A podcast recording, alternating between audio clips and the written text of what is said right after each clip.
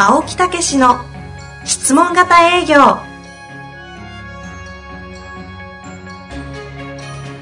営業それは商売の原点。トヨタ大阪ガス生協などの営業マンも実践。2万人を超える営業支援を行った青木武が営業の真髄を語り尽くします。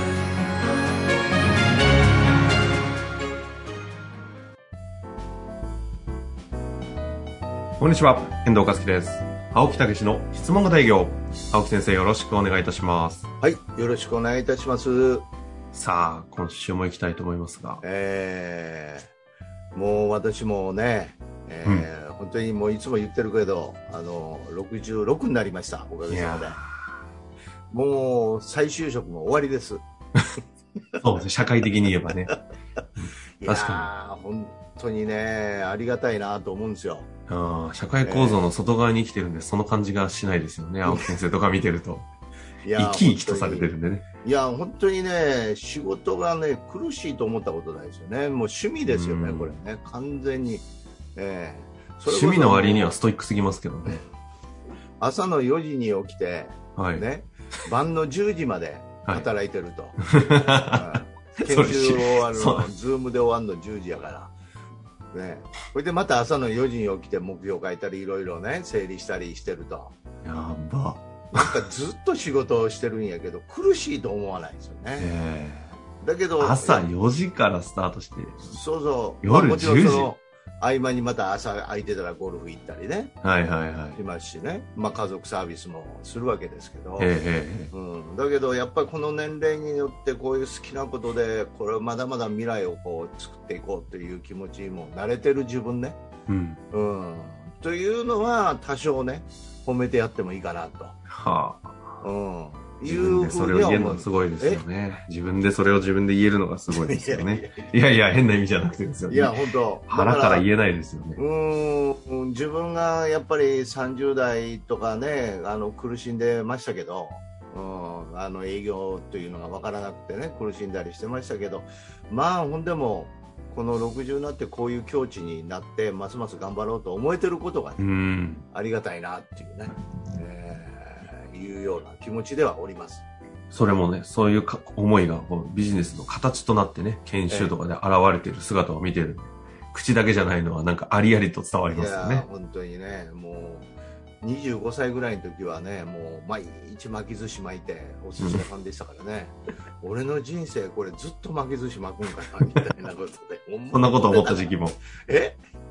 そんなこと思ってた時期あるんですね。思ってましたよ本当にどうなんのかな、えちなみに、あれですか？すごいどうでもいい話ですけど、寿司握れるんですか？じゃあ。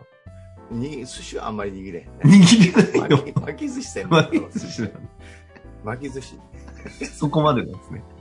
でもすごいですね、負けるの。まえそんな中なんですけど、え。えあの前回ね、最後の方で、もう最近信念というものが分かってきたという話をポロッとしたんで、あ今回はちょっと質問いただいてるんですけど、いっぱい、あの、流れとして信念の話をちょっと一回ぐらい、これ実は前打ち合わせも何もせずの話なんですけど、ーやってみたいななんて思っておりますが、はいいはい。はいか信念がですか？はい。だからうちでも質問型営業は非常に重要にしてるのはお役立ちの信念なんね、ですずっと言ってますよね、これに関しては。だから信念っていうのは使ってるけど何ぞやっていうね、あええ、だから言葉で言えば自信確信信念なんですよね。一つのことに自信を得る。それが間違いないと確信を持つ。揺るがないものになるのは信念なんですよ。この段階なんですよね信念。自信、確信、信念。そう、うん。ええ。でその信念というのを使いつつも改めてやっぱりそれをもっと強化したいとか、はいはい、はい。えー何ぞやというような時に、うん。はたと思い出したのが中村天風さんの話なんですね。はいはいはい。えもうここ数ヶ月の話ですよね。そうそうそうはたと思い出したみたいな話は。そうなんですよ。あの、青木先生、それ間違っても流さないでくださいね。いやいやいやいや。著作権引っかかっちゃいますからね。今ですね、収録録中なのにもかかわらず、巨大な、あの、本棚からですね、中村天風の CD を漁っている青木先生が 私の前におそります。れね、はたと昔聞いたね、音はい声を思い出したんですよ。ほうほうほ新年は人生の羅針盤っていうね。ジャケットを今見せていただいてるんですけど、そうそうそう新年は人生の羅針盤、本当だ。この音声を聞いたことを思い出したんですよ。あ昔聞いてたんですね。その時ね、分かんなかったんですよ、30年ぐらい前。えー、そんな前の話か。うんはいだけど、エネルギーは伝わってくるんだけど、あれどういう意味やって、あれもう一回改めて聞いてみようと思って、これ、営業こう人生36年こうね、つ費やしてきたわけですから、えーそしてお役立ちの信念っていうのをね、あのうん。こう提供してるわけですから。はいはいはい。うん。であの、テープ探したらないんで、うん。それでもう一回撮ってみたんですよ。あ買ったんですか？ああったんですよ、天風会にあったんですよ。でそうこうしてる時に経営合理化協会が中村天風さんの CD が新しくなりましたということなんでそれ、えー5万ぐらいで買ったんですよね。でそこに信念の力っていうのが入ってましたからね、おーおええ。これやと。そうそうそうそうそうそうこれやと言って聞いたらものすごい当時わからなかったことが分かったんですよ、う。んええ。すごいですよ。どんな天風さんって明治9年です生まれは 1800? 何年ぐらいですか？だから80年ともうそれこそ明治維新に生まれたんですよほうほうほすごいですよね。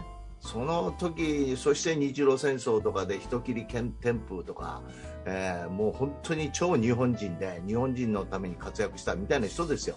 う1876年ですね。そうそうそう、うんその人が不治の病にかかってそして全世界を渡り治そうと思って渡り歩いてインドにたどり着いて当時そのインドで有名な人に出会って、えーその思想をを聞いて、えーもう病気まで治っちゃったみたいな話ですよね。えなんかちょっとストーリーね、天風さんと比べ、あの比較するのもあれですけど、似てますよね。あの、路上で説得型影響で切りまくって切りまくって、はあ、もう違う気がするっつって。まあまあ多少ね多少ね。うんいやいやストーリーかぶりますすすごいそれで悟ったのがやっぱり思いは実現するという考え方なんですよね簡単には。うん、言葉だけ聞くとね、なんか、これがまた帰ってきて日本へ帰ってきて病気をな治して、まあ、銀行のうん重要な役職になってた人が、うん、もう突如やっぱりこれ伝えないといけないって言って、うん、で辻説法でその仕事を辞めて辻説法で始めたということですよね。はあはあはあ。そこに賛同している人たちがたくさん日本の有名な人たちが賛同して天風会というのを作ったっていうね、まあ、こういう歴史ですよね、はいはい。その根本的思想がその思いは実現する。うん。これね、言葉を変えると信念なんですよ。つまり、天風さんがここで信念っていうのは何ぞやっていうことを解説してくれてるんですけど、はいはい。信念とは自分がなりたい姿をありありと描けとうん。そしてそれを描き切ってあたかも実現するようにまで思えることが信念なんだっていうことですよ。はあはあはあえわかります？あの、言葉だけ聞くのはよくわかりますが、ええ。多分、これを実感しきれてないんだなんだろうなと思いながら聞きますいやだから結局自分自身が望んでる姿をし常に描き続けて、うん、それがもう本当に自分の中でこう本当にこうきちっとこうあ実現できるとうんいうぐらいまで高めていくということが信念なんだとということですよね。あの、俗に言う、その、ビジュアライゼーションとかって言葉あったりするじゃないですか。なんか、そそういうの、そそうれ、いう世界で勉強してきましたから。うんうん。ええ、うんそれはそれこそ成功哲学とか西洋の西洋成功成功哲学とかを、ね、日本にこれは4 50年も60年も前に入ってる。もうそのはるか昔にそれを訴えてるんですよ日本に。この中村天風さんが、なるほどね。え。え、それ、でも青木先生からすると、あの、西洋的な意味でのビジュアライゼーションみたいなものは、もう散々やってる、きてるじゃないですか。えええやってるで、その上で、だってそれこそ、あの、間違ってね、怒られながらも手帳に自分が表彰台に乗ってる姿をビジュアライゼーションしすぎて、日本一になったと。でもそれが違ったんだって話はありましたけど、ええそのぐらいやってる方がここにき、ここに来てですよ。ここに来て、天風さんを通して、この信念、びあはい。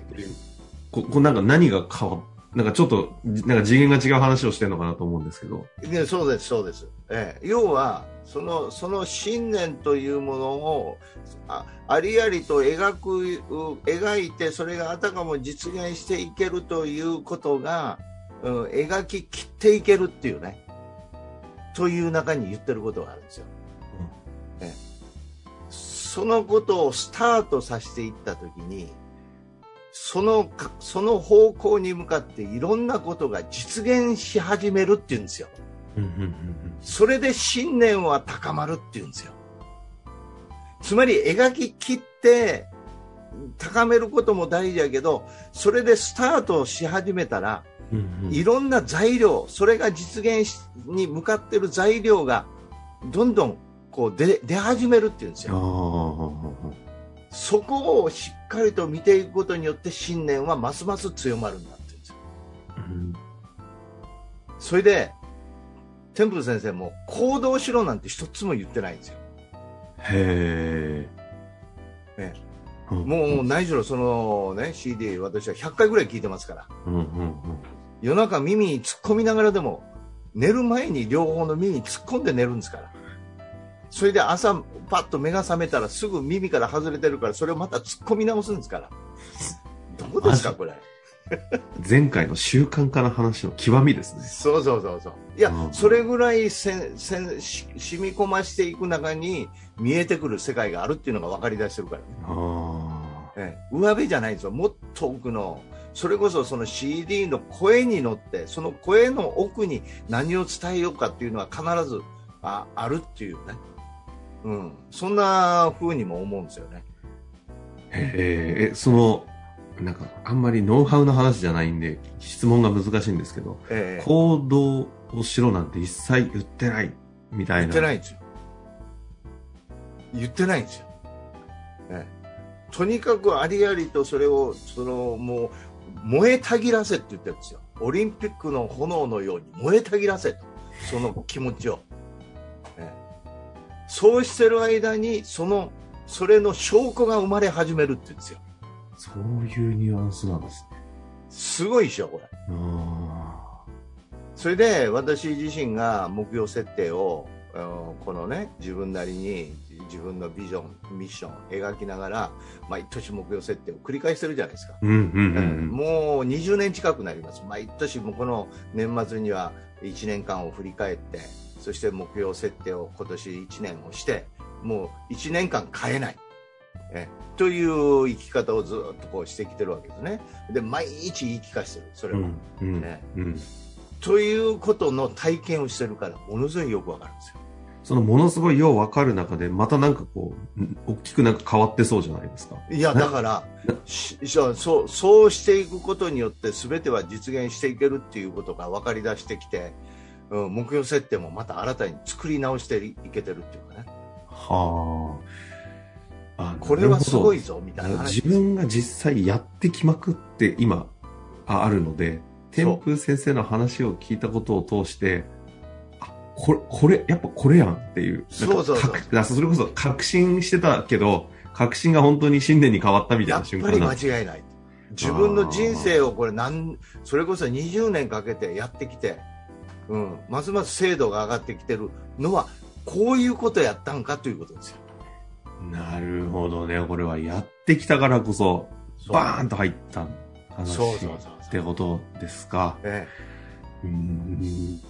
だから、うんまあ、とりあえずね、いまあ、そんなバカなとかいろんなことはあると思うんですけどとりあえず言われたことをやってみるっていうことがねやっぱりものすごい短,、えーこう短期に達成していく。あるいは短期にそういうことの思想が分かる方法ですよね。うん。だからオリンピックの金メダルを取った田口さんという人が昔公演ね来てもうて。オリンピック取るのにね金メダル取るのにわざわざ茨の道を歩く必要はない、うん。そこまで歩いた人間がおるんやからまずそれ真似ろっていうね。徹底的に真似て。そこからさらに伸びていく。そこからさらに伸ばしていって金メダルなんだと。うんうんうんうん。という話を聞いてもうあれはもうずーっと印象に残ってるんですけどね。うーんえだからそういう意味で、えーこの信念というのをね、えーぜひこうまあいいんじゃないですか。天風さんのんでも買っていただいたら。ね。青木先生はね、今、あれですか、敬語理科協会さんが出してる積か？極果敢い積極一貫に生きるっていうねお話なんですよね、えまあ、興味ある方はぜひね、ーそう、えー聞いていただいて、ね興奮してます私いや、伝わります。この、あの流れで新年の話をしないわけにはいかなそうだ。思い興奮してます。なんかもうなんか目があのうんさ覚め出しました。自然にもっと。た。でですね。はいいやー、ということでね、ええ新年。もうこれは、なんだろうな。あの真似るとかどうこうではなく、からの新年ということについて思考する、聞いていただく時間出したので、あの、何かここから得るものがあったら嬉しい。そうそうそうそうそう非常にそのねあの重要なことはお伝えしてると思うんですけどね見えない部分をお伝えしてると思うんですよねいやーですね、まさに本当にそうですよね。ということで、はい今日の新年のお話、終わりたいと思います。青木先生、ありがとうございました。はいありがとうございました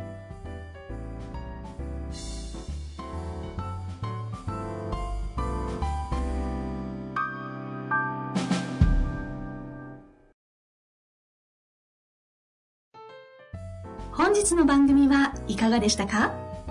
番組では青木武氏への質問を受け付けておりますウェブ検索で「質問型営業」と入力し検索結果に出てくるオフィシャルウェブサイトにアクセス。その中のポッドキャストのバナーから質問フォームにご入力ください。たくさんのご応募お待ちしております。